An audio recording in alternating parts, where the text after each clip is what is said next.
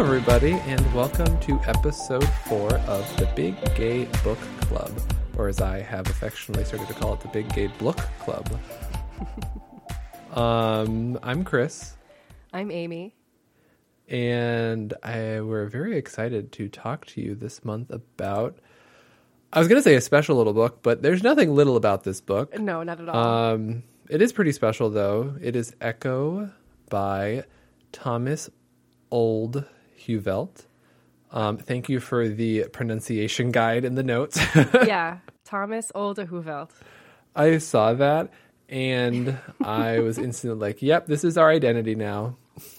Trouble pronouncing all these fun names. Well, his name's Dutch, and so there's you know Dutch pronunciation, which as Americans, I feel like uh, we're not quite equipped for with our language. We're partially equipped for it.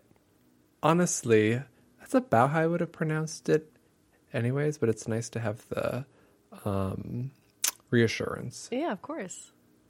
Uh, and just we wanted to really early on let everybody kind of know that this episode does come with what I would consider a trigger warning because the book's themes and topics and some of the stuff that happens in it that we might end up discussing are pretty intense, specifically including suicide, mentions of addiction, and mutilation. So if we discuss those things, it's bound to happen. And so if any of that just isn't uh, okay with you, then this might not be the episode to listen to.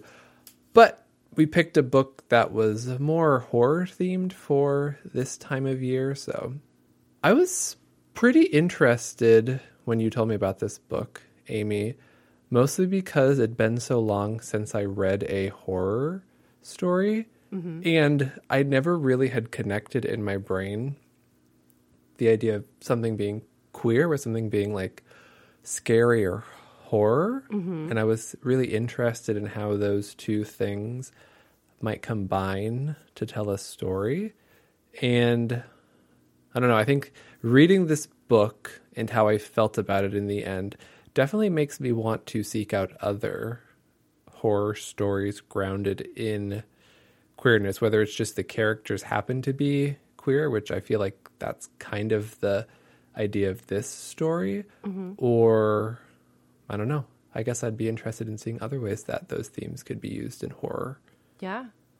Do you have any? Oh, sorry. No, no, no, no. Uh, I was going to say, I don't really know too many others myself, um, not being a strong horror reader.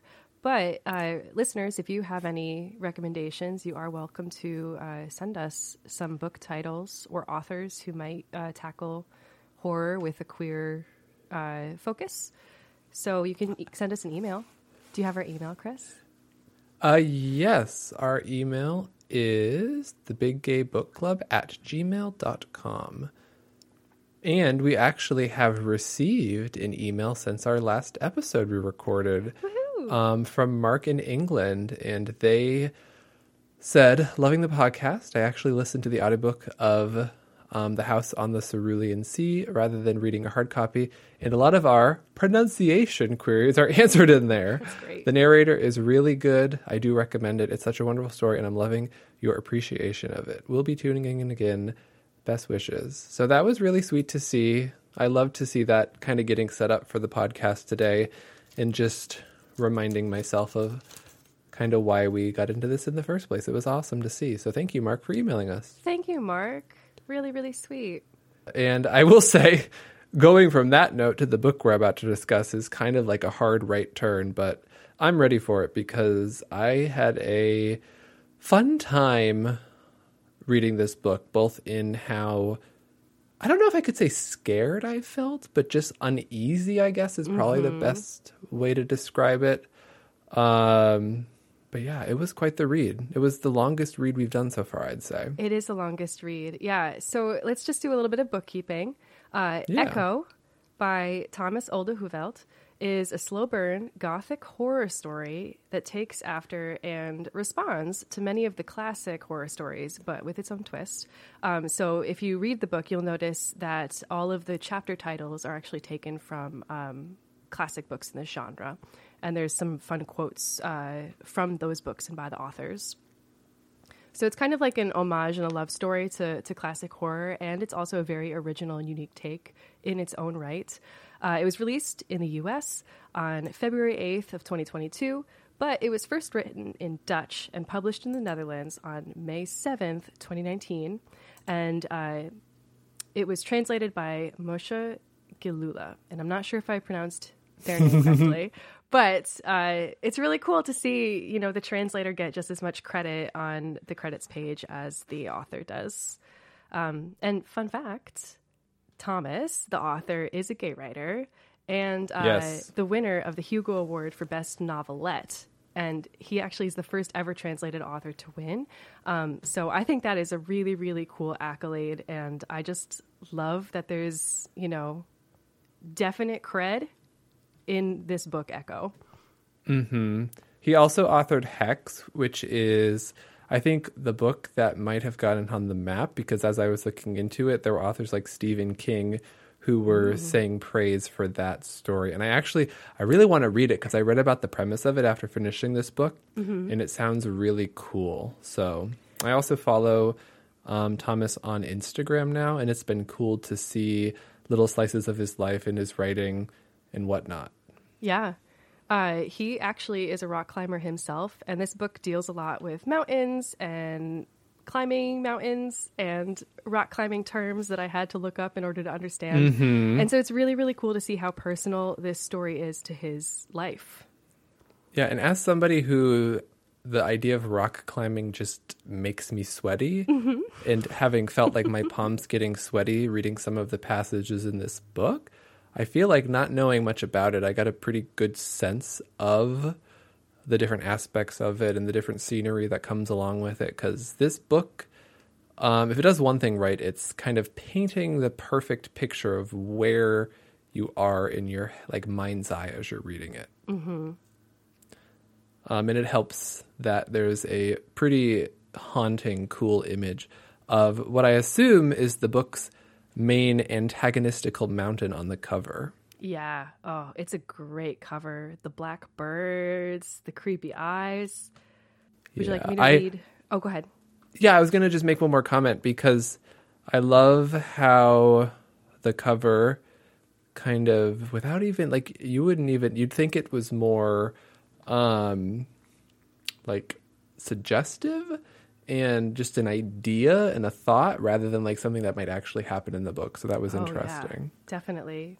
It's another one of those books where every time you look at the cover as you're reading through the book, you, you find more and more details that feel relevant to the story that you're reading on the pages. Like, I think this is a very masterful cover. Hmm. Yeah, and I would say now is a great time to read the back. Awesome. All right, here we go. Nature is calling, but they shouldn't have answered. Travel journalist and mountaineer Nick Grevers wakes from a coma to find that his climbing buddy, Augustin, is missing and presumed dead. Nick's own injuries are as extensive as they are horrifying. With his face wrapped in bandages and unable to speak, Nick claims amnesia, but he remembers everything. He remembers how he and Augustine were mysteriously drawn to the Maudit, a remote and scarcely documented peak in the Swiss Alps. He remembers how the slopes of Maudit were eerily quiet and how, when they entered its valley, they got the ominous sense that they were not alone. He remembers something was waiting for them. But it isn't just the trauma of the accident that haunts Nick. Something has awakened inside of him, something that endangers the lives of everyone around him. It's one thing to lose your life, it's another to lose your soul. Spooky. Spooky! Yeah, and what I think that um, synopsis does for the book is sets it up with the intrigue of it all, but it also doesn't give too too much away because there's so much that goes on in this book. There's like sub plots and sub stories that are happening. There, at some points, it spans like continents in terms of um, its settings. There's just it's a big book, both in like how long it is, but also like all the stuff that's happening in it. Even though overall, I felt like it felt confined as well to the characters that were driving the story. Yeah, that is one thing I would say the synopsis doesn't do is it doesn't mention like one of the main characters and like what I like to think of as the primary protagonist of the story. He's not Yep. mentioned at all. But that's uh it's Nick's boyfriend, Sam Avery. That's not a spoiler. That's like a very That's- well known thing. Yep, very early. it's like it's not something that develops in the book. It's just something that was true as the story begins. Um, and I think their relationship was one of the key things that kept me reading. Honestly, yeah. like he talked a lot about um, kind of the strings that tied them together and as somebody who related to some of the stories about how they met and the things they like to do as gay people was um, nice and refreshing because it's just like reading about people that are like me in doing things that are supernatural and sometimes downright terrifying just because of the way the story takes them, but it's really grounded in like characters that you believe. For sure. Uh, and I always like to ask you, and I'm sure you'll start asking me eventually when I start recommending again. But what drew you to this book, Amy? Since you're the one that recommended it to me. Yeah, um, I. This is, I think, the most removed I've been to a book that we've read uh, f- for when we're recording it because I read this back in July and it's it's currently November. Um, And just, I, I think I finished it over a month ago now. I think you did too. Yeah, I think you had it finished in time for for uh, Spooktober.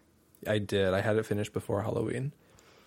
Yeah, so I don't quite remember how exactly I picked this one up, but I have a sense. I know I got it from the library, and I think I might have seen its cover. Like it might have been one of the featured books, or it just might have been one of those books on the shelf that instead of being um, displayed spine out, maybe the, the front cover was out. But I mean, even if it was spine out, the spine is very, very large. It's over 400 pages, this book.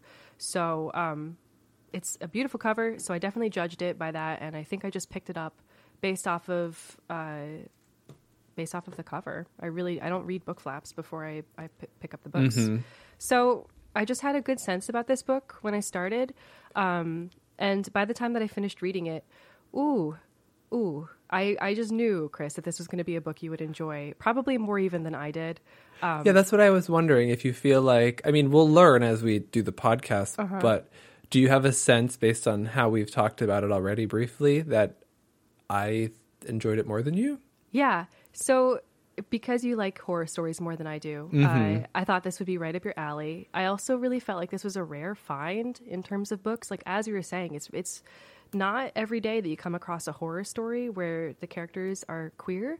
I think mostly because in a lot of queer related horror, the queerness is being punished. Like the folks who are queer, they're usually the first ones to die, or they have the most horrific things happen to them. And it's like the heteronormative, you know, straight aligned characters who seem to be the ones who make it to the end, who are the more heroic.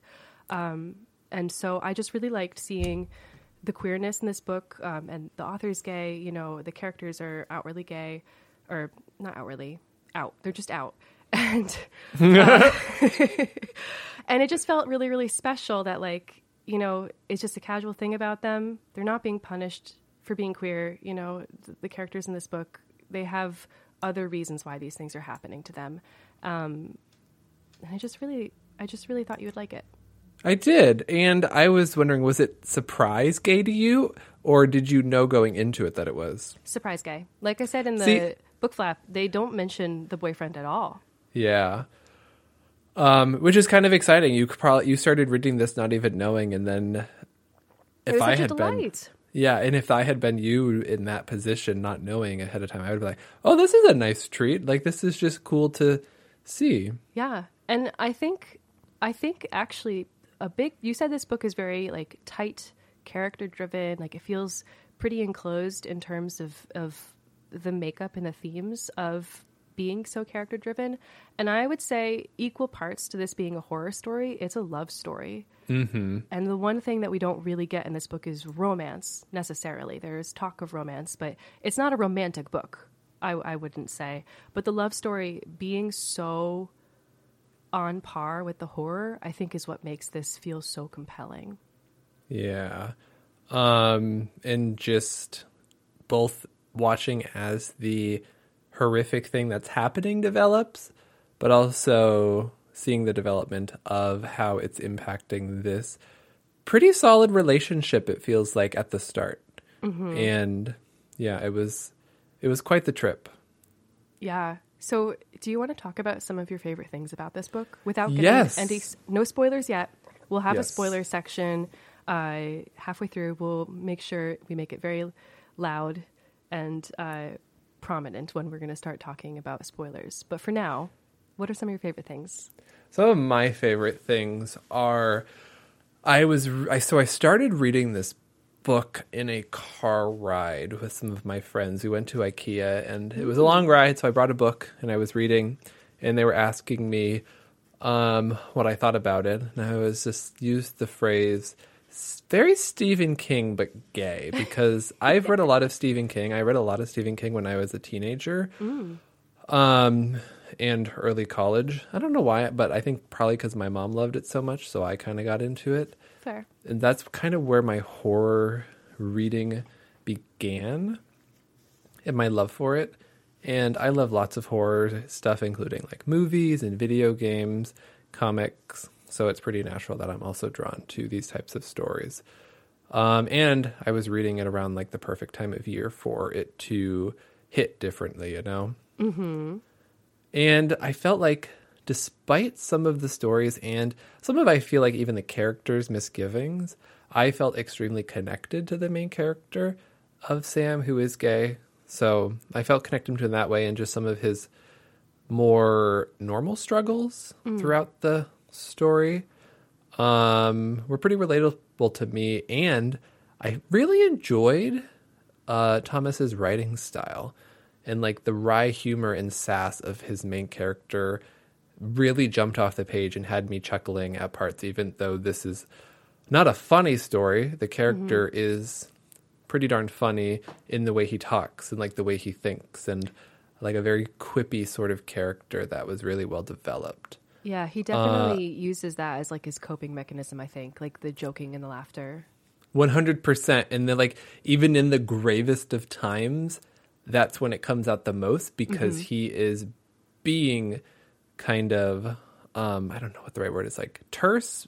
No, that's not the right word. Just like very inappropriate, but in a way maybe that's the best word. Inappropriate in a way to alleviate the tension he's feeling. Yeah. which is a like a relatable coping mechanism, right? For sure, yeah. and especially fun when he's making like gay references that um, you can relate to.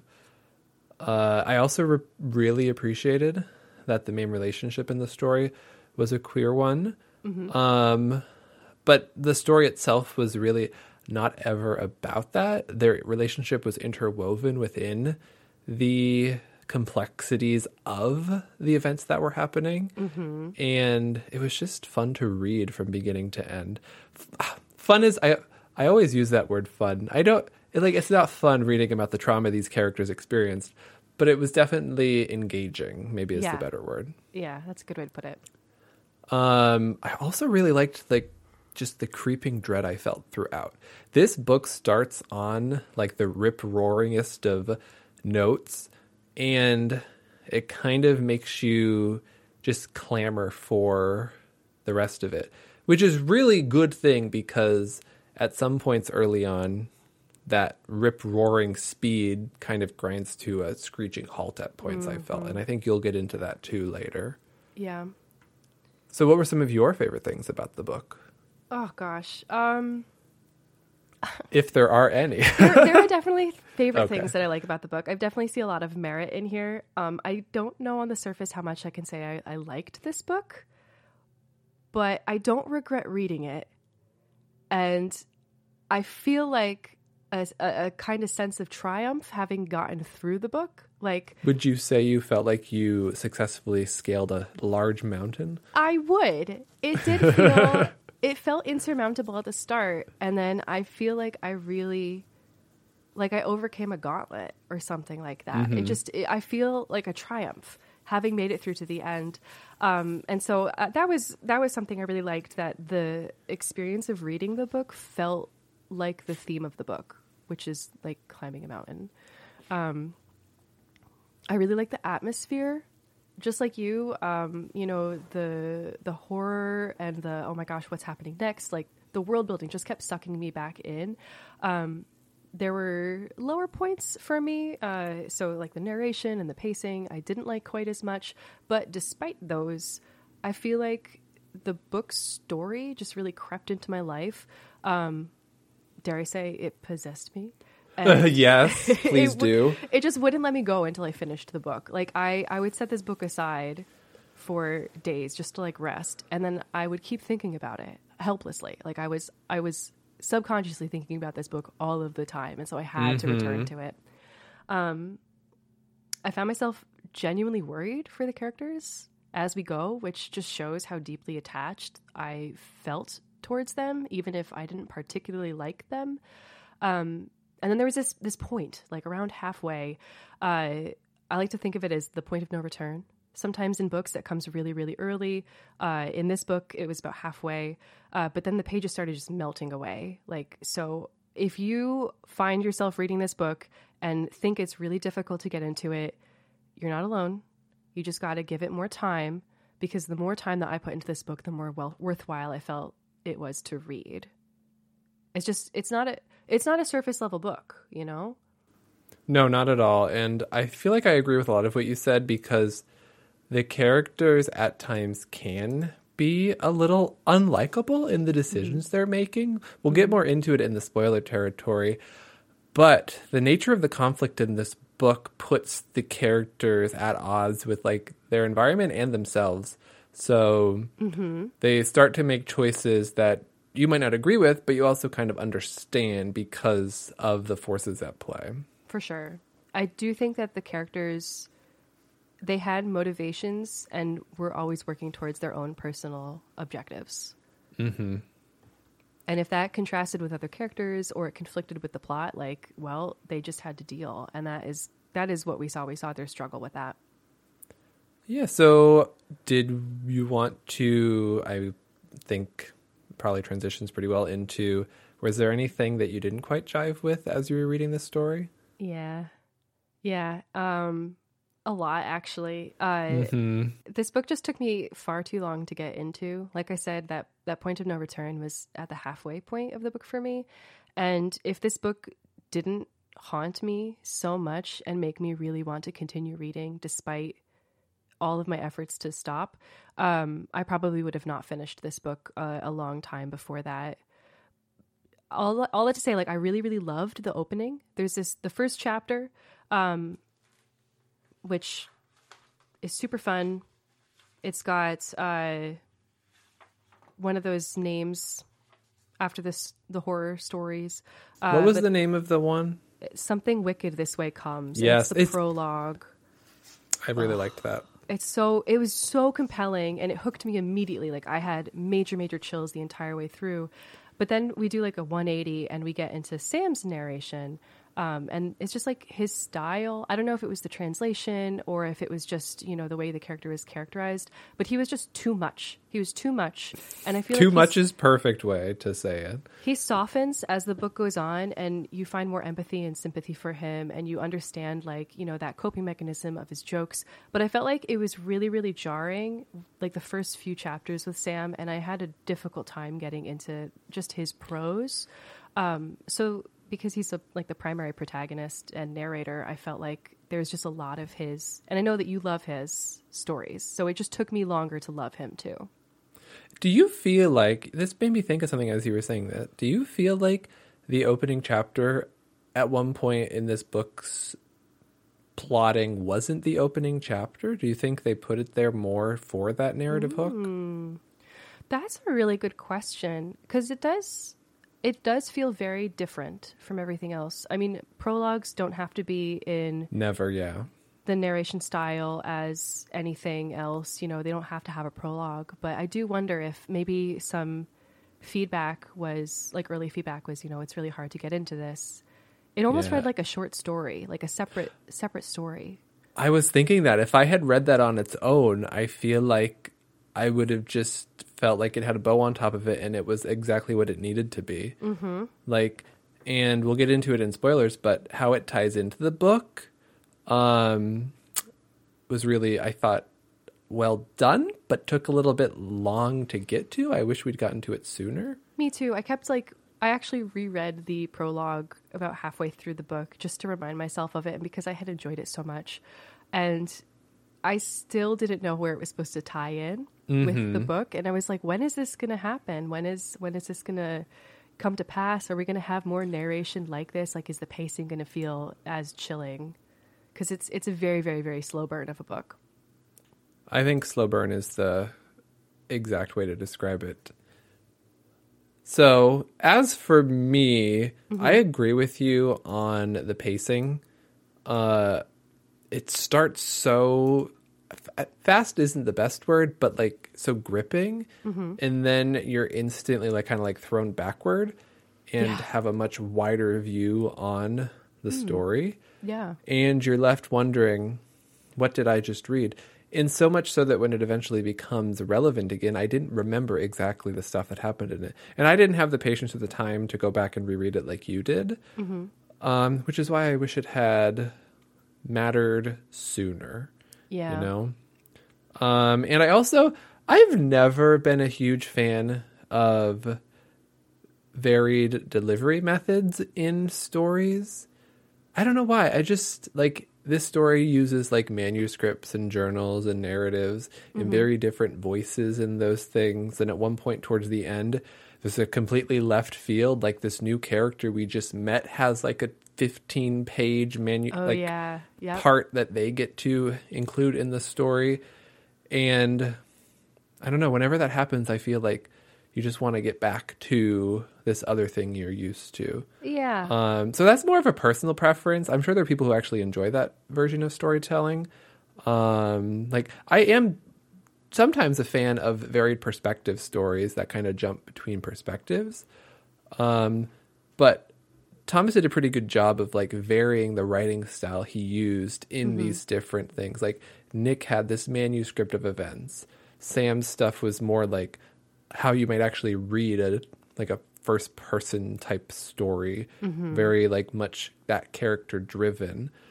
Um so yeah, it was really interesting how unique those different voices were. Yeah, but I, I know what you mean though because it was it would throw me anytime that we would switch from like I, w- I would just start getting used to Sam's first person narrative and then we would get into uh, a diary entry for a different character and I'm like oh my gosh now I have to like go through that transition period again of getting back into you know Sam's narration or the the vibe of this diary entry. And it it, it did throw the pace off a lot. Yeah, and it was even like Nick manuscript, but Nick also had a journal that he would write in. So there were like many, many different types of delivery methods for the story. yeah And But- go ahead I think it worked to its benefit in some points and then to its detriment in some points. Yeah, kudos to the author though, because that is very, very difficult to tackle, and I think that he really nailed the unique voice for every character. Mm hmm. I ended up, I think, liking, I think we ended up liking different characters the most, but I ended up liking Sam the most. I like Julia the most. Yeah, and I feel like I would have too if I had gotten more of her. Like I wanted Same. more of her. Same, me too. I think that. Go ahead. She's the character that grounds, that makes Sam more likable. I feel like Ooh, you know. that's a great way of putting it. But yes, she does do that. She has like this tempering effect. Mm-hmm. Um, I just feel like this book is a lot, and I think it was just there's too many characters, too many subplots. I understand why, like the purpose that they serve, but I do wonder if some of it could have been cut or combined to make for a stronger and more consistently paced narrative. So as for recommending this book, at this point, I'm not sure I would. I might like I really feel like Thomas is a great writer who can tell a great story. I almost want to read Hex.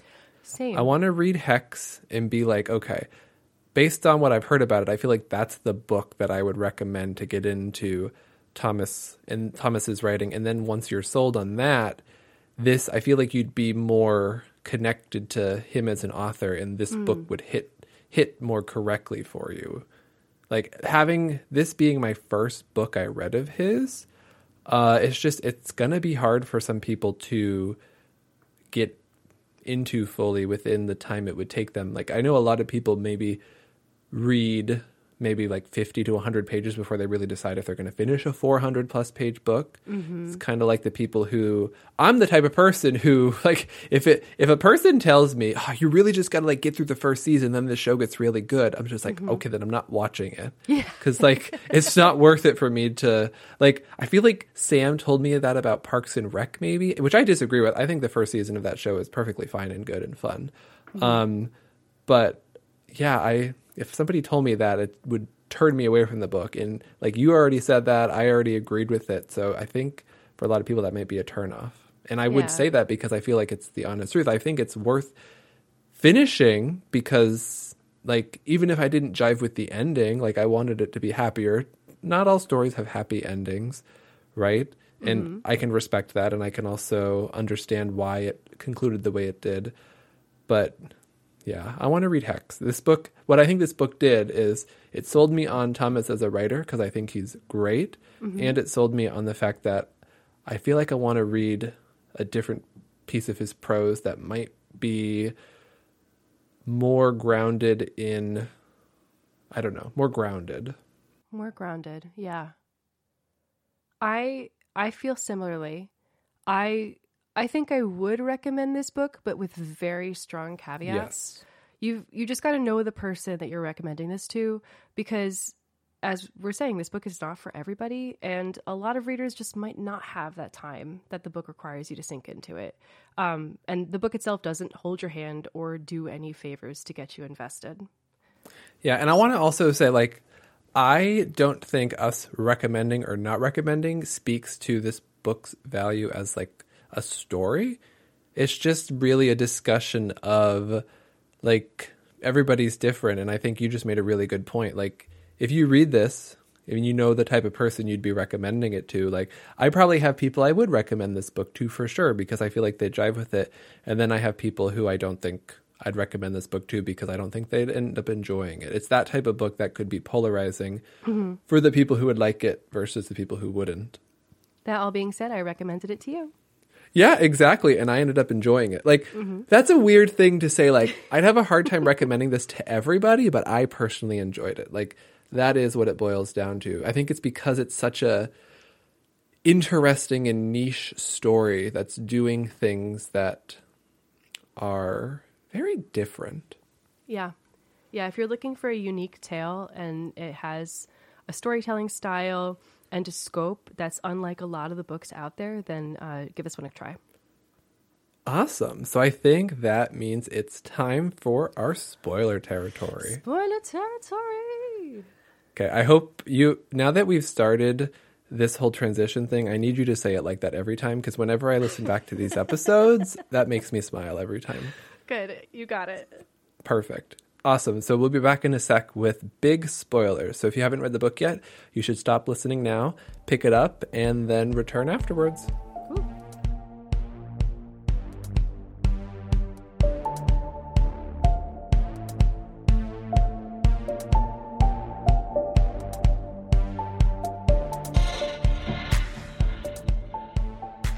Okay, everybody, we are back to spoilers now, and this is where we are going to talk about things that specifically happened in the book, including potentially the ending and things that happen to characters and the main plot and stuff. So, if you want to absorb all that as you're reading, uh, yeah, just like I said before the break, you definitely should listen here. So, we always kind of start with a um, discussion of the characters in the book. So, as we're talking about them, you kind of know what part they play in the story.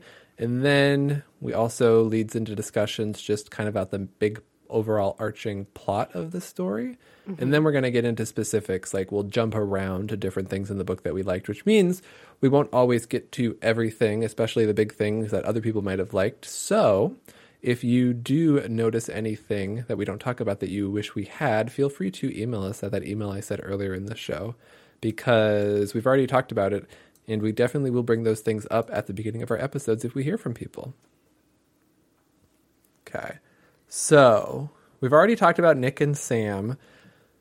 Nick is one of the two central characters of this story. He is a mountaineer, and the way I feel like Thomas describes it in the book is probably as a mountaineer himself. A lot of this does come from his own personal experience, but it almost seems like Nick is the type of person who is doing this hobby as a way to like seek out that high you get from um, climbing mountains like this and reaching their peaks and ascending them and then descending them. Especially, it's really talked about how like you do it as a pair of people because you always have like a climbing buddy. Um, but it also can feel so isolating when you're up there. But you also just there were so many passages in Nick's perspective where you just get a sense of how it makes that character feel in like s- accomplishing these amazing feats of strength and just perseverance. Yeah, I remember pretty distinctly. Um, he talks about climbing mountains like it consumes him. Like he'll see a mountain and he knows he has to climb it. And then he has this quirky habit when he reaches the top, he actually takes the summit, like the rock, the physical rock, and breaks it off of the mountain peak. And then it's like the spell that was over him has broken and he no longer has that obsession or compulsion to climb the mountain. And um, that actually comes into play when he climbs the Maudit, which is the cursed mountain in the center of the story. Um, he climbs the mountain and he's with his climbing buddy, Augustin, and they're being possessed or something by the, the spirit of the mountain and the soul, maybe, Maudit's soul.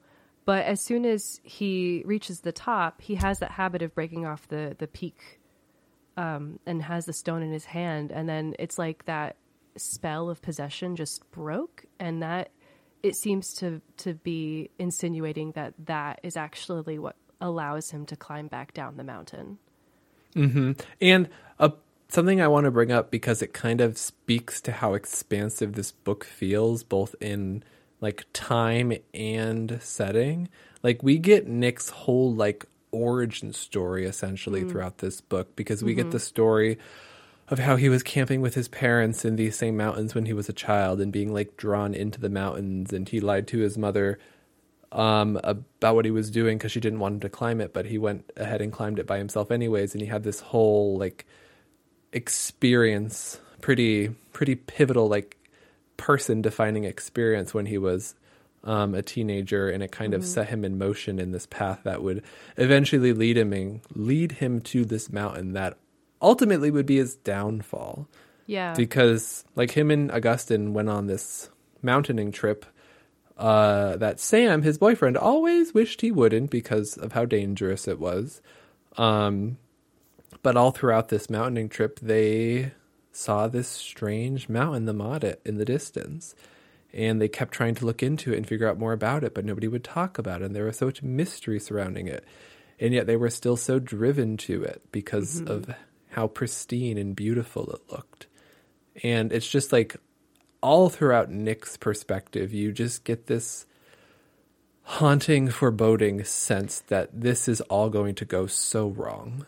Yeah, I had this like overwhelming sense of inevitability, like this this overbearing weight of inevitability when it came to mm-hmm. Nick's. And and and I, it's maybe something that I've just been thinking about more. You know, that whole debate over like free will versus destiny, and I feel like in this book, Nick has destiny. Like it was very inevitable that he would end up climbing to the top of the mm. Maudit and get possessed by it. But I feel like Sam has free will. And I think that is played up a lot in the way that they are narrators. Sam as the boyfriend and the person that this did not directly happen to, and he's just hearing Nick talk about a story uh, through this manuscript that he's written, in these diary entries. Sam's the only one who has um, like that first person. There's there's first person narration in Nick's manuscript, but because it's delivered to us not like a book's narration, but as like a, a material, like a, a Yes. published material or whatever you want to call it, it doesn't feel like a primary narration in the same way. And I, I think it's just really interesting that like we're reading about Nick from Sam's perspective. Yeah, and I think to ground our listeners in this um, story's conflict, the big thing that happened was Nick. Uh, well, it's really hard. I can't explain it all, so but something happens. It's something happens on the mountain where Nick's face gets mutilated, and he eventually does get rescued from this mountain, which actually turns out to be really wild that it happened because like nobody generally gets rescued when they're climbing this mountain.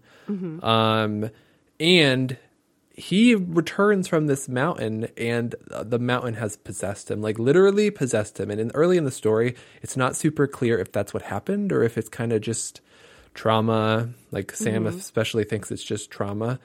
Um so like sure the prologue very spooky very supernatural but you're never really quite sure if it's like actually happened that way. Like maybe it was a character's perspective. Maybe this book isn't going to have supernatural kind of like fantasy elements in it. Mm-hmm. And it feels like it's building up to that for like the first 100 pages. And there's eventually a scene where you're 100% for sure this book is dealing in supernatural stuff. Yes. and that was one of the pivotal moments for me when i started to get mm. more hooked on it. Nice.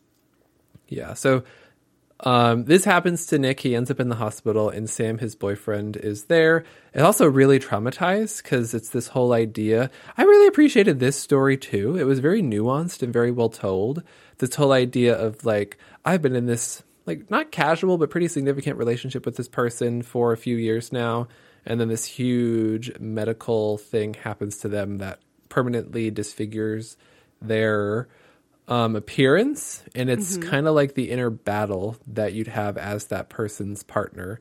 And I thought, like, I really appreciated the honesty that this story was told with, and that kind of idea was explored with because I had not really seen too much, um, either like television, movie, or read too many books about this type of like event and the repercussions and all the stuff that happens to everybody Yeah. involved in it.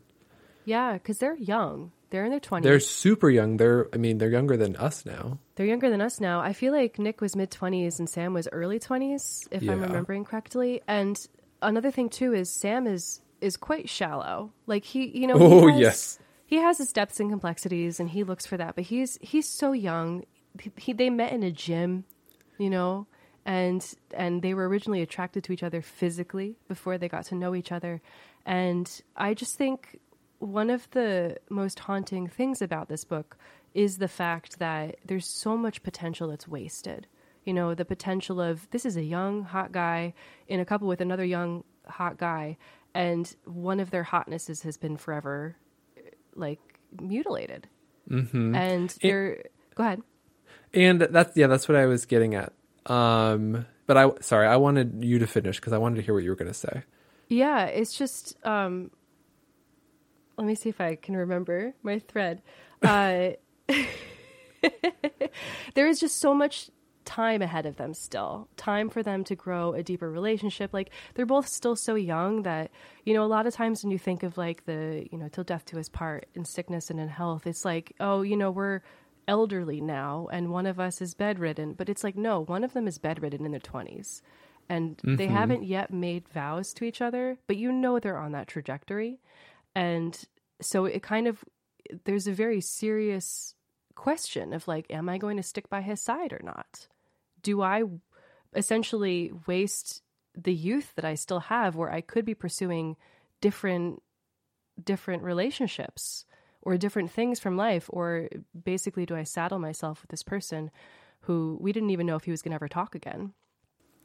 Yeah, and Sam does come to terms with that really early on and actually like mm-hmm. leaves and this story takes place in Europe, mm-hmm. but Sam goes back to where he's from in New York mm-hmm. and we kind of see Sam removing himself from that, but also not being able to, and eventually does return. But we get this whole kind of backstory, pivotal moment in Sam's childhood mm-hmm. where he, as a young gay boy, was discovering himself and also set fire accidentally to his grandparents' cabin high up in a New York mountain. Mm-hmm. And there's this like really gripping and also quite terrifying portrayal of this like image of his grandfather saving them from that Oh, fire and pulling them down this mountain in the snowstorm that they were in. And it's just like that is so prevalent. It's brought up even in the last pages of the book this like Yep. character defining event in um Sam's life. And I actually really, really, really liked how this was used throughout the book because it's this idea that this event happens to you. And in your brain, like you, the person's brain, you overblow it. It becomes almost a fairy tale, like a folklore in your brain about how it happened. And it becomes fantastical and supernatural. And it was probably the least supernatural part of this book. But this child's brain, all throughout his life, he has um, like built it up and built it up and built it up. And he blamed himself and he was the one to blame.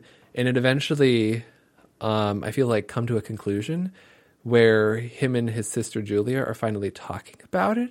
And she's just like, Yeah, you saved us that night. You woke us all up. And that was her perception. And she had kind of stopped thinking about it. Like, it was just an event that had happened to her that sure was probably traumatic for her, but like their grandparents saved them. They were fine. They made it out safely. But to Sam, he it everything he does in this story, it almost feels like is affected by that one event. And it was a really interesting I think like that happens so frequently where we have these like life defining events that in our brains are so much more than anybody else might perceive them to be, you know? Right. Yeah. Outsized for sure. Yeah, I, I just, I really, that was one of the threads in this book that I was happy to see used so prominently because it was really interesting. It and was. it made, yeah, Yeah. No, go ahead. um, it made me understand Sam more almost.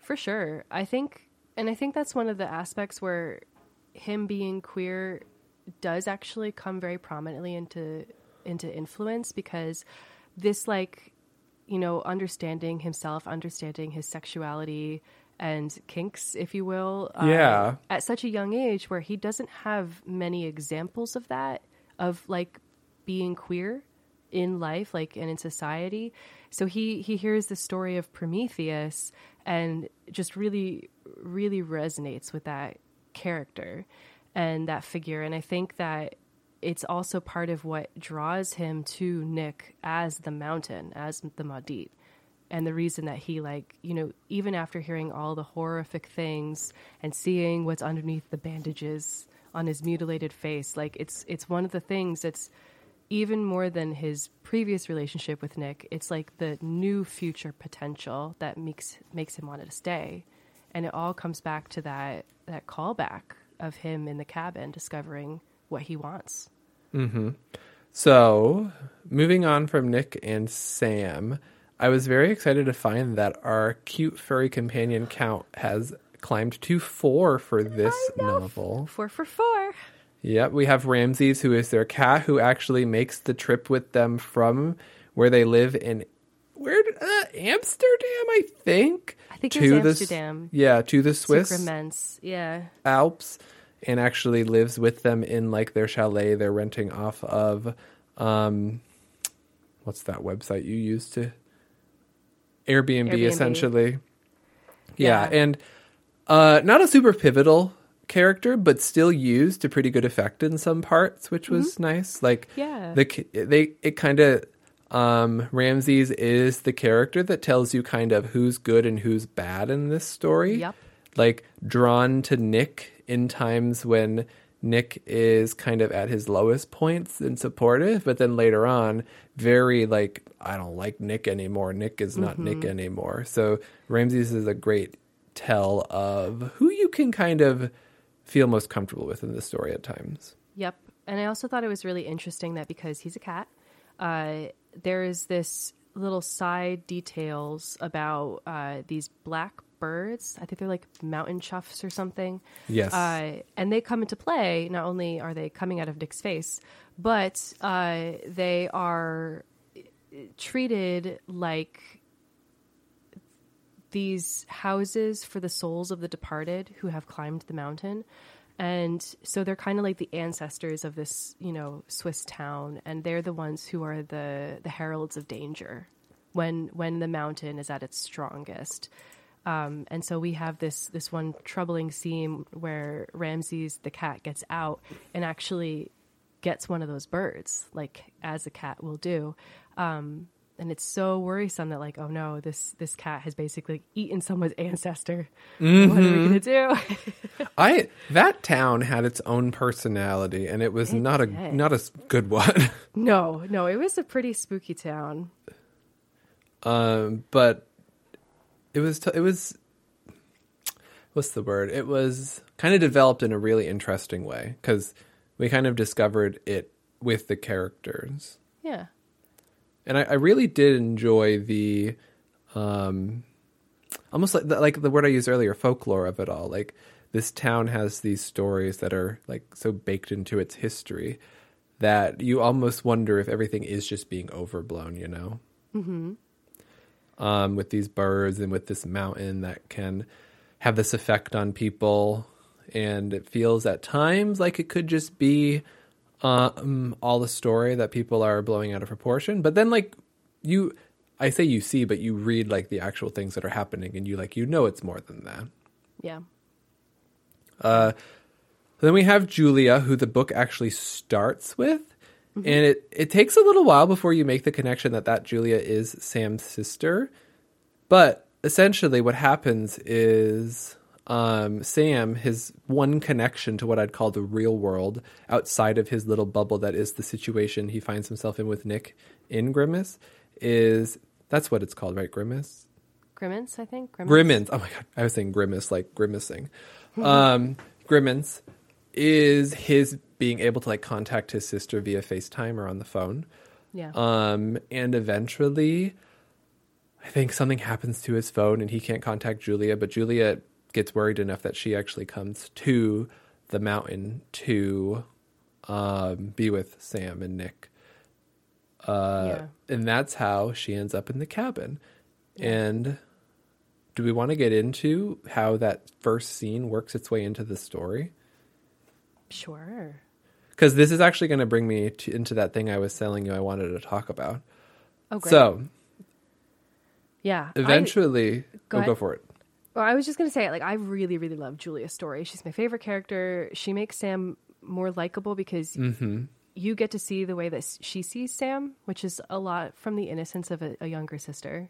Yeah, It's a really great perspective. hmm And she is the most removed at the time she comes into it. So the Maudit has had less time to warp her perception, I guess, because that's what, like, all throughout this story, it's discovered that being possessed by the mountain, the Mod, the Maudit, Nick has.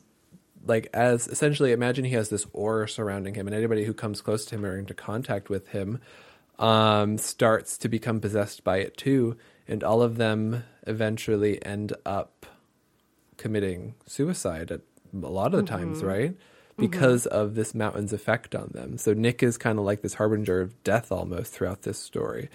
And it Julia ends up in the story pretty late, so that mountain doesn't get to have that sort of effect on her as it has had on other characters. So she's kind of like the biggest voice of reason in the end when it's needed most. Mm-hmm. But he, the deal is that eventually, this um, nurse, I think, I think it was Cecile, who told Sam about this person way back up in um, like Northern Europe. I don't remember exactly where, who was in the hospital with Nick when all the people started dying. It was like this whole deal where people thought it was like this disease that spread throughout this hospital and a bunch of people died. Um, it actually later turns out, we find out via this character that it was all Nick. Like, Nick was the person who was um, essentially bringing the Maudit and it was like emanating from him into these people that were all um, being possessed by it. But anyways, what Sam has to do is he has to leave Julia alone at this cabin in the Swiss Alps with Nick. And what I felt was crazy about this was that like Sam does this knowing Julia doesn't know the full situation. Mm-hmm. It feels very um irresponsible of him to do that. But that's besides the point because what the big thing is like he travels almost like 10 hours away to get this information that he feels like he needs. And there's like this huge big journey right at the end of the book. And mm-hmm. I don't know why, but as I was thinking about this like earlier on in this podcast, do you know what book I thought about that did something similar to this I felt? The Name of the Wind. Oh. At the end of that book, the main character takes this journey. And it's been so long since I read that and I don't remember too much about what it is. But I feel like I've also read other books where this is something that happens towards the end. Like the character has to take this big journey that happens over a really short span of the book just to do something pivotal to move the plot along, you know? Do you have do you feel mm-hmm. like you've experienced that sort of thing before in a book? I feel like it's it's definitely familiar, but I think it's it's something that's happening more and more recently in books and not as much previously. Like I think earlier than these books, The Name of the Wind, uh, Echo, I feel like the big journey is the entire story in yeah. a lot of those books. And now it's more of like a side thing. And I think it's a, I wonder if it's a shift in the stakes not getting any smaller, but the scope of the setting and like what the story is. Like in a very character driven story, it makes sense for the story to feel like it's taking place in between people rather than in different yeah. locations. And the reason why this trip is so pronounced in the book and kind of so important is not only does Sam kind of it feels like he gets the information he needs but also doesn't fully in a sense but mm-hmm. while he's gone that's when the opening prologue scene happens to Julia and yeah. it's like, I actually really liked it from Sam's perspective too, because he's in a car stuck on a highway driving back, and like he's literally like driving behind this plow truck in the mountain because mm-hmm. it's snowing snow bad. And Julia's just on the phone in his ear, like terrified beyond her imagination about what is happening to her in that cabin. Um, yeah. And when Sam eventually gets back to the cabin, like she's gone. And it's a really like terrifying um, scene because I feel like, just like you, I really liked Julia, and I was like, I don't want anything to happen to her, especially. Yeah, I think that's what maybe that's if they didn't have the prologue depicted before, like if they didn't plan on having a prologue at the beginning of the book, it makes so much sense just to heighten the tension that you feel when Sam is on his way back from that like harrowing 10 hour drive uh, and he's rushing as fast as he can. And it's like the storm is trying to slow him down, like him specifically, to prevent him from coming back to the valley. And you already know, or you think you know, what happens to Julia because you read it in the prologue. And so now you're getting it from. Sam's end, where, you know, in the prologue, you were hearing how Julia was purposefully making her voice sound like nothing was wrong, like she was not scared, even though she was terrified for her life. Um, and so she's trying to act normal, and her phone battery is dying. And Nick is like, I'm trying to move faster. And I think, or am I saying Nick? Sam. Sam's yeah, in the car. Sam. But Nick has gone missing. And so that's another thing, too. Julia was supposed to be watching Nick, but Nick left. Nick is run away. He's gone somewhere and his phone's off and Sam can't reach him. And so the three big players, you know, you got Nick, you got Sam, and you have Julia, and they're all not together, and you don't really know what's going to happen with any of them, and it's it's very effective and scary. Yep, I I really like I I brought this whole like character needs to leave main setting to go do this thing and return to the main setting up because it's not my favorite it's not my favorite thing that it can be done in a book I'm finding. Like mm-hmm. I it just it's one of those things that like can happen in television or movie and you're just like I really wish it hadn't happened. Like I really wish you'd chosen to do this a different way. Like it feels yeah. like there might have been a better like like unnecessary conflict almost. Yeah, there's and and this borderlines on that for the fact that Nick no, Sam, I'm getting them confused. Sam doesn't have all of the answers after that trip, so it was like Mm-hmm. what was the point? Why why did he have to travel so far? But there's also something to be said about this orbit that is around the Maudit or, you know, around Nick as the possessed one. Um, and and Sam finds more power further away from him. He's more himself, I find. One hundred percent. Even and it gives him the opportunity to like ask, like, you know, I know that Julia's still there, but is it really worth it for me to go back right now when I know that I am knowingly putting myself back in danger and can't really do anything to help? So I think that's that is a very powerful motivation, and I do think that's the intentionality between him having to leave so far. Mhm so I feel like I rambled for a bit there, but I think my biggest thing I wanted to get to was just this whole like I would call it almost like the climatic scene, right? Like where hmm. he's racing back, Nick has disappeared, Julia has essentially finally I guess finally been captured by the mountain. Like I see that mm-hmm. whole scene as the mountain finally possessing her too because Same. like those are the those ghosts, those black ghosts that are kind of s- it's so haunting now that I'm thinking about it again. Like she's in the bed and she like hears something and then she goes to the stairs and she see those people just standing at the bottom.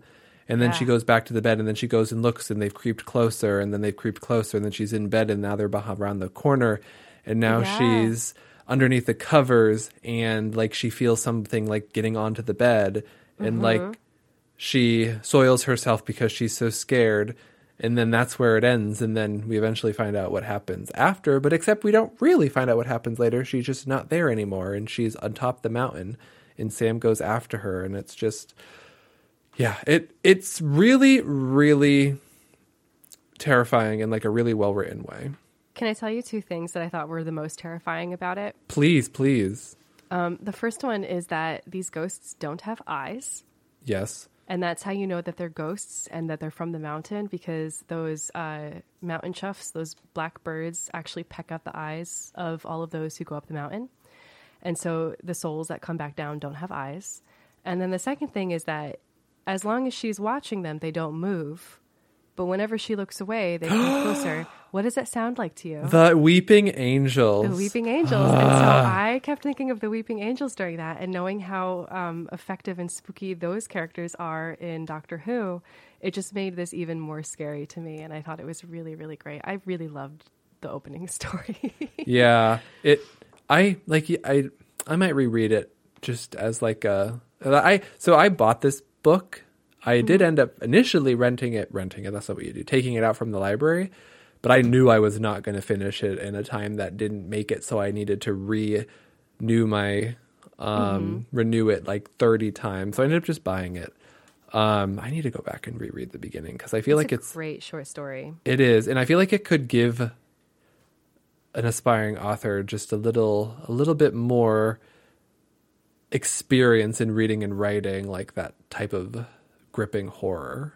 Yeah, like I think how well it's done. this would be a good um, a good story. Like just the the prologue would be a really great study in pacing and horror. One, ooh, pacing like pristine. Mm-hmm. Um, we also have some smaller characters in this book. Cecile, who's a nurse that's kind of centered around Nick early on. Some interesting stuff happening with her. She eventually does kind of return to Nick and Sam to help out, but to also just like confirm some of her own suspicions because she's also been possessed by the Maudit and is worried for her own life. Um, we also have his climbing buddy, Augustin, who was with him on that initial, um, not initial, the only Maudit like journey up the mountain, and is probably the one who's more drawn to it. I feel like Nick in his manuscript, a lot of the times we felt like he was questioning it and he wanted to stop, but not only the mountain, but Augustine were kind of edging him along mm-hmm. and making him keep going even though it was against all his better instincts. Mm-hmm. And eventually does end up dying. And i do remember towards the tail end of the book there's more like spooky scenes where they fall down the glacier and they're on a ledge. And i think nick is like dangling by his tether to Augustine and Augustine seems to be dead and he has to climb up and this mm-hmm. really spooky and then he spends this night down in this glacier. And I don't remember exactly what happened to cause Nick's face to be mutilated, but I remember it like finally learning it. I did it, it was a, it was the right payoff. I remember. Like I don't remember exactly Yeah. how it happened, but it it was the correct payoff. Like how it happened. It like it all built to that, and I felt like it made sense and it worked. Yeah, agreed. And also, um, the scariest part for me is a big, a big enigmatic portion of this story is about how Nick has, you know, such a bad mutilation of his face that he has these bandages he has to wear, and all of the dangerous things, all of the scary, threatening things that happen, you know, to the doctors and the nurses, and then also to Sam happens when the bandages need to be replaced and um, when you finally get to see what's underneath the bandages, it's the mountain. It's the mountain face, and there's like a crevasse in his face. And I just remember this like really haunting, really well paced scene where there's this like red climbing glove that you see starting to come out of his face, and the insinuation there is that it's Augustine, Yes, yes, yes, yes. the one who is trapped down in the crevasse, but is actually always with Nick. And it's those supernatural, Mm-hmm. just things that are so like well mingled in with the realistic stuff happening. Mm-hmm. Really, really, like really, really good and jarring. Yeah, that's the the, the good horror bits. Yeah, where like everything seems like it's rooted in reality, and then suddenly there's this like supernatural element that comes out to spook you. Oh, it's so surreal. Yeah, and I'm actually when we get into our own topics, I have a couple passages I want to read, and one of them relates to that. Nice. Well, do you want Um, to do you want to oh. get to that? Do you have any more characters you want to talk about? Um, I think quickly, just like the Maudit, this mountain is a character. It is a thing that's possessed Nick, and it is like the curse that emanates from him and affects all the people he comes into contact with. And I think that was one of the other like spookiest parts of this book was this whole possession aspect and how you're going to bring it up later. So I'm going to let you. I think you in our notes you wrote about it so nicely. I'm going to let you talk about it, but just how this mountain possesses the people is like really good horror. Okay, so some topics that we wanted to talk about. Can I start with Yes, my um, marked pages? So one of the things I really liked, like I mentioned, was how Sam is so quippy, and sometimes it's with like super pop culture references mm-hmm. that make you like. It's always so fun for me to read books that are referencing like other books that I have read within my lifetime. Mm-hmm. Like it's just like oh this author has written this book since that book was written. And as a child that would be like so n- not how it would be for me because like when you're young that's not like you don't have those experiences. So like i don't know that show i don't know that movie i don't know that reference. But now like reading more as an older adult i do see some of these references. And this i thought was a pretty quirky reference at the tail end of one of sam's journaling sections on page 109 of the book. Um, this is this is also the pivotal scene where we know this story is supernatural. Um, this is right at the end of the chapter. Something had blown me clear across the room. Birds had come out of Nick's face. That minute was real. My boyfriend possessed by the supernatural. And I was Bella with balls. My boyfriend, no pussy werewolf or sparkling vampire, but an effing mountain god. That's a freaking Twilight saga reference. And let me tell you how much I just cackled at that. Like this scene, this like really exciting, scary scene where like the mountain is finally fighting back and like trying to remove its like remove its influence from not remove like but expunge its influence like get its influence outside of Nick into the world, um, where these birds are literally shooting out of his face. And we got we got Sam here grounding himself in a Twilight reference, and that just tells you who Sam is, honestly, and I like it. I was Bella with balls. It's just like honestly, as somebody who just rewatched the Twilight Saga, all four movies in a single day with his friend when she was visiting a couple months ago, Nice. I relate. I I have a, a a reference. I don't remember the page exactly, um, but I just saw it when I was skimming through the book um, Sure. to prepare for this. But it was talking about um, that like this was something happening in the book was like legit scary, like Milly Shapiro in Hereditary scary, and. That's I such a recent reference. It's a very recent reference. I haven't seen the movie, but I have recently gotten very obsessed with reading about the movie um, and hearing specifically about how the music in it is effective at at amping up the horror. Um, so I, I I know about the things that happen in the book or in the movie, and I know about you know the actor Milly Shapiro who plays uh, Charlie in Hereditary, and so I can understand at least the gist of the reference of how s- the levels of scary that this book is supposed to be in. It's supposed to be hereditary levels of scary. And now I want to, I, I actually want to see this be turned into a movie. This I book. think that they could, they, I think they could turn Echo into a really effective scary movie. I do too. I feel like it could be f- like a good like 2 hour 10 minute movie confined like Yeah. you don't like it's one of those books where you'd have to accept you're not going to get all the stuff you want out of it, but it could be a very Yeah. good like confined story. I also think that some of the confusing surrealist aspects of the book that are a little harder to convey in prose would be a lot easier shown. Mm-hmm. Like the birds coming out of a face. Yep. And I, Hereditary is actually not a movie I've seen, but it's a movie I really want to see.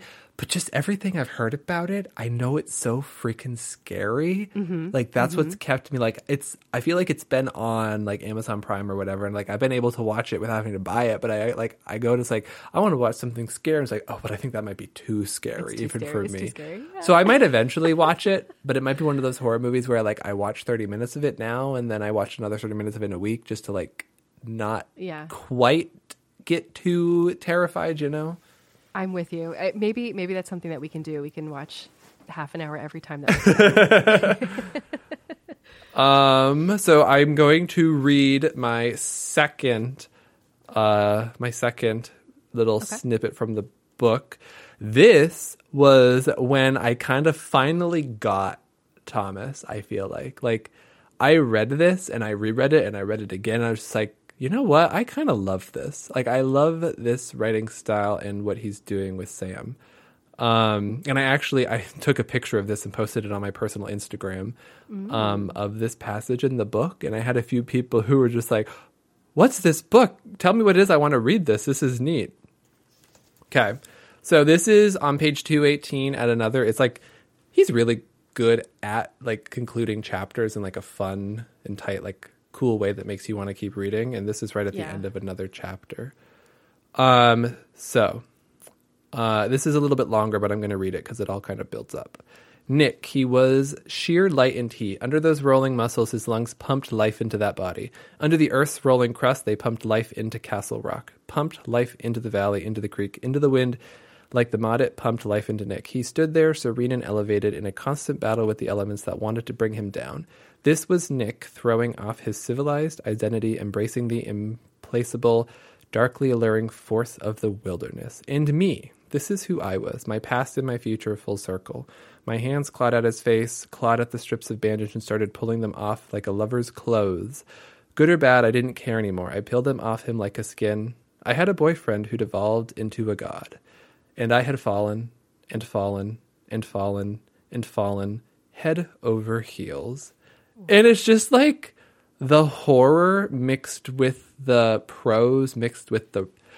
I'm going to use romance so freaking loosely with air quotes around it, but mixed with the romance of that is just like really, really gripping, I feel like. Um, Yeah. And I, I really, oof, especially after reading how you describe this in the notes, I really love the parallel between the falling that all these other characters experience via the Maudit's influence and the type of falling that Sam experiences. Like, Yeah. there's this whole idea that the only reason Sam hasn't um, driven himself mad due to the Maudit's influence is because of how much he loves Nick. And that's the reason it's affecting him differently. So it's just like, it's like triple, triply entendre and like how many different things are at play there. And I just love, and I had fallen and fallen and fallen and fallen, head over heels. Like it's a three word singular sentence. And just like, I really like Thomas's writing. Yeah. So, for context, uh, there are um, a lot of people affected by the Maudit, and because it's a mountain spirit, it possesses and haunts people um, with images of them falling, but just falling endlessly. Like there's they, they never stop falling, um, and so these characters, a lot of them see their end when they commit suicide by jumping, and the suicide note that we get to read in the story um, comes from a character as they're about to jump, saying something like, um, "I just, I just want to see if the falling will ever end," and there's this that there's just this terror in this this statement, you know, of the fact that they are falling. They they, just, they have this sense of like for eternity, just falling, and that's all that their world becomes. It just is kind of like tunnel vision, and it's just them falling, and that that fear of the unknown of like you know what is going to happen if there is an end like where am i falling to? Where am i falling from? It just like hit me. And so like the book just became even more chilling Yeah. as a result. That was like finally realizing the connection like really early on there's like yeah nick's in quarantine in this hospital because all these other people are dying but it doesn't affect nick and you're just like okay that's spooky but like it seems unrelated. And then eventually realizing it's all related and like all those mm-hmm. people died because of the Maudit's influence and how it killed them and how it's affecting even the doctors and mm-hmm. whatnot. It's just like really haunting um Yeah. seeing it all come together. Yeah it's just like that vertigo. And then you start hearing like oh well julia's got some vertigo now. And it's like oh no that's the first sign mm-hmm. that they're being affected by the mountain. It's only a matter of time now. She's doomed and yeah it was it was quite the like slow burn like you said but also once it got once it got there it it didn't let you go. Mm-hmm. um, and then i think the last thing i want to talk about with this book was that i wasn't the biggest fan of its ending. Like I, I didn't expect it to have a happy ending but i i did expect it to be a little bit more solidified almost? Because i felt like i got a little prosy towards the end like that was the word i used. Like felt like i was reading more about ideas than i was about character resolution. Like i know how the book ended and that uh, i i believe this is how i interpret it that nick goes back up to the mountain never to return and julia is finally found by sam up in the mountain and they kind of come to terms with the fact that like that's where nick belongs because nick is the Maudit now. Mm, mm-hmm. Did you have a different interpretation? I felt it was very surreal. Yes. was very- that's a good word it- for it. It was very much playing to Sam's free will and his his kink as like the Prometheus character because he's given a choice essentially. Like there's this like almost fever dream hallucination state where he's able to imagine himself up on the mountain's peak with Nick.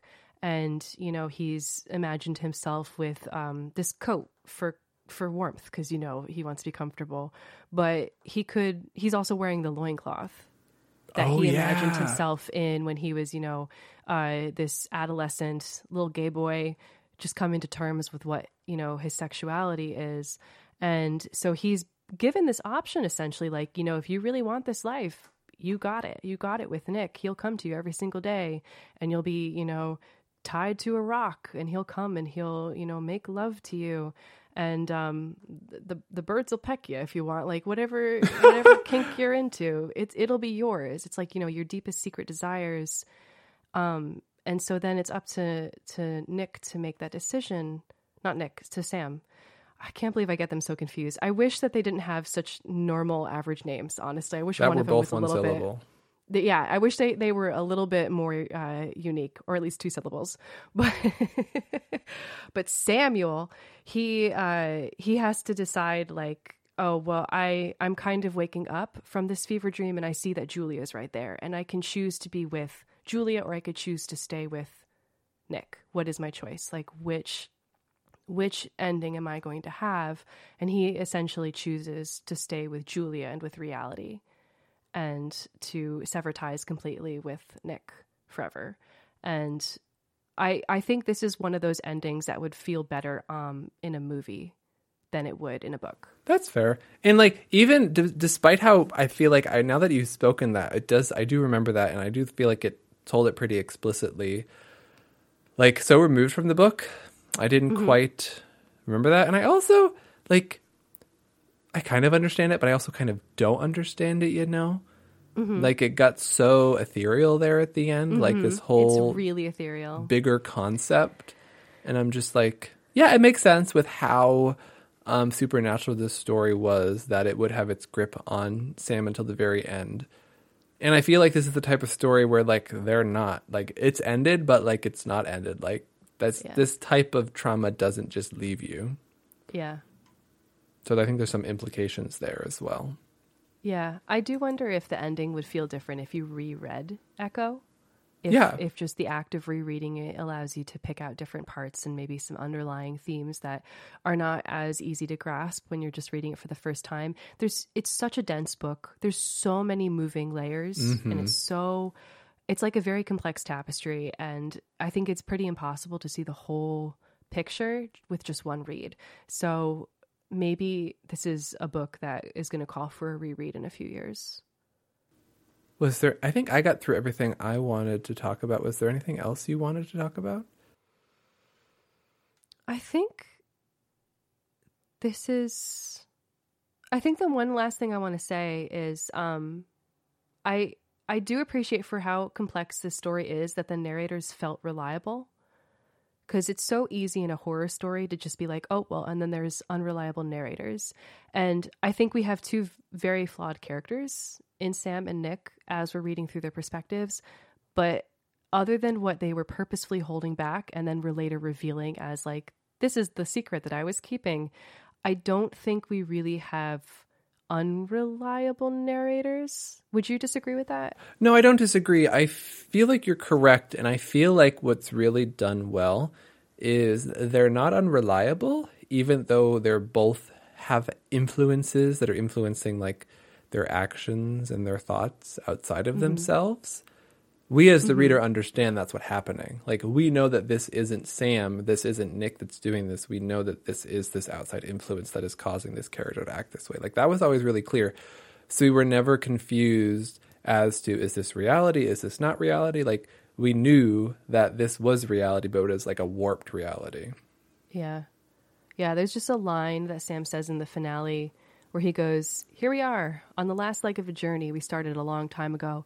And if I start BSing now, everything up to this point will no longer have any meaning. And I just really like that, you know, you have this book of, you know, personal accounts. Um, and it, it does it does give it a, a greater sense of, of importance and of meaning to know that, you know, these characters are being honest in who they are and what they saw and it's up to us as the audience to be able to, to put that together into something cohesive Yeah, I I'm glad I read this book. me too yeah so me too I think it was the perfect story for that vibe I wanted that time of year.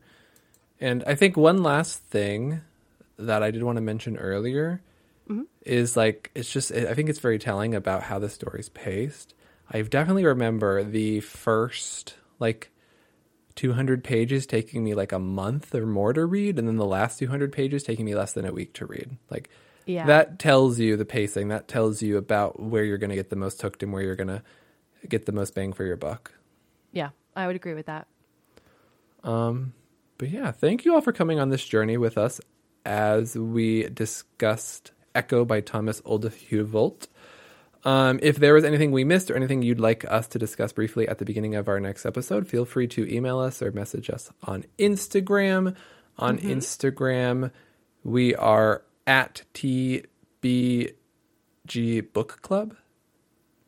And I'm pretty active on there. So yeah, all you would get uh, in contact with you pretty quickly. yeah our next episode is going to be released in december and we're going to be reading Kiss Her Once for Me by Alison Cochrun. Episodes will be released the last Tuesday of every month. And I think I'm going to spend a little bit more time than we normally spend in this part of the episode because Yeah. I've already started reading this book and I've already sent you like a million texts about Uh-huh. me reading this book. And I'm so excited that our furry animal companion count is going to continue to climb. That and I'm just also really enjoying this book. Like it is the best type of rom-com in queer literature fashion. So, Yes, like if you've if you've just been listening but not reading any of the books we've been reading, I implore you. Like I'm only 100 pages in, but I'm so excited to finish this book. I think you should read it before it comes our next episode comes out. And it's like perfectly Christmassy, but also like perfectly absurd in the craziness that's happening. It's great. Oh, love it. I cannot wait to start it myself. I'm very glad you recommended it.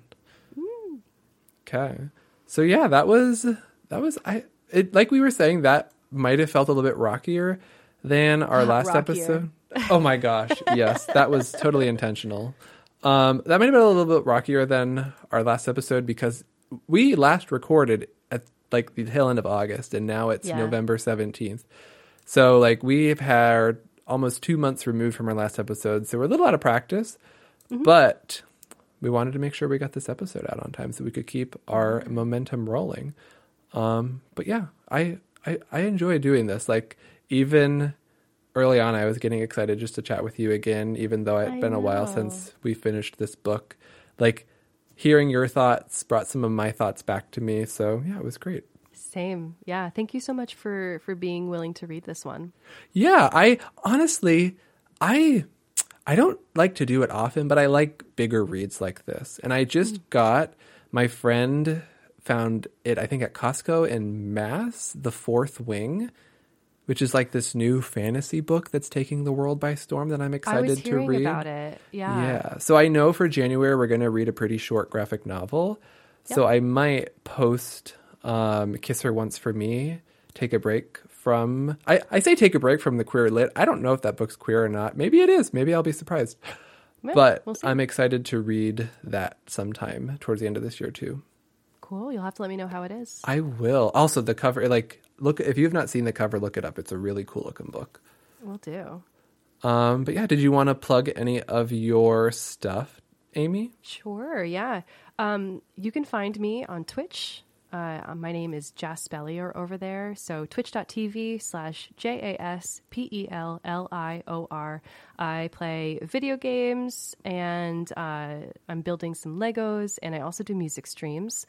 Um, I'm also the editor and one of the writers over at Panico Press, which is a an indie graphic novel production studio.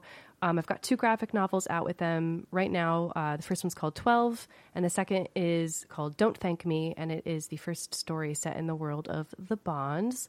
And I'm currently writing my next graphic novel as part of NaNoWriMo. Oh yeah, I wanted to ask you how is that going because I honestly have not had time to write anything this month and it makes me sad.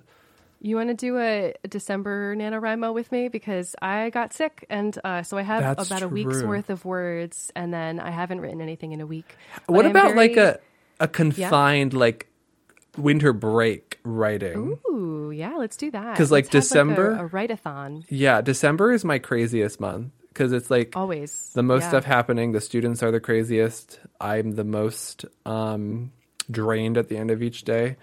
So I feel like Mm-hmm. and it'd then be holidays. yeah. Yeah, let's do it. Let's have a let's do a write-a-thon. Um, Nice. If anybody else is is right now working on NaNoWriMo, which is National Novel Writing Month, or uh, would be interested in participating in a write-a-thon with us, we could do something really casual uh, around your Christmas break and just say holiday break. And if there And is then- interest in that, let us know via email or on Instagram. We could even set up a little Discord server maybe for it if people were Yeah. interested. Hold yeah, each that'd other be accountable. yeah, that'd be awesome. Cool.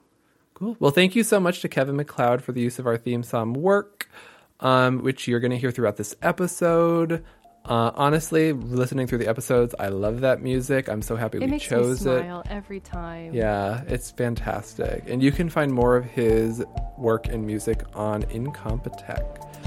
Yeah. But yeah, that was that was a good episode. Thanks for recording, Amy. Thank you, Chris. And I hope everybody has a good rest of their month and a good December, and you will hear for us sometime after Christmas. Enjoy the next read. Bye, everybody.